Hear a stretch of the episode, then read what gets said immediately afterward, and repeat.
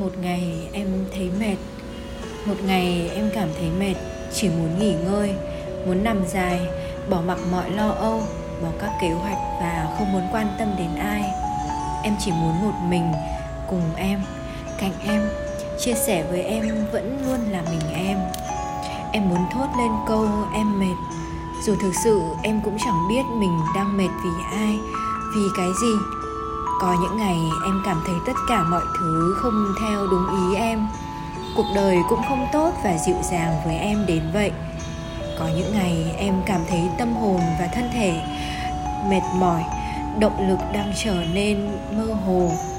Không muốn cố gắng vì mục tiêu, mọi mối quan hệ ngày càng trở nên bế tắc. Con đường phía trước không còn là hoa hồng nữa. Có một chút gì đó lạc lối, một chút gì đó đơn độc chạnh lòng, mông lung, khiến cô gái mạnh mẽ và tích cực như em bị mệt. Cô gái à thương em, thương cái cách em che giấu mọi sự mệt mỏi, mọi thứ cảm xúc tiêu cực để đem lại cho mọi người sự vui vẻ, tích cực, quan tâm chân thành từ em. Thương em vì em luôn phải tự thương chính mình, tự động viên bản thân, tự chia sẻ mặc dù em luôn là người bên cạnh để chia sẻ và động viên với tất cả mọi người, cũng trách em cả thôi. Bởi em đã cố chấp mạnh mẽ, không thể trở thành một cô gái yếu đuối được nữa.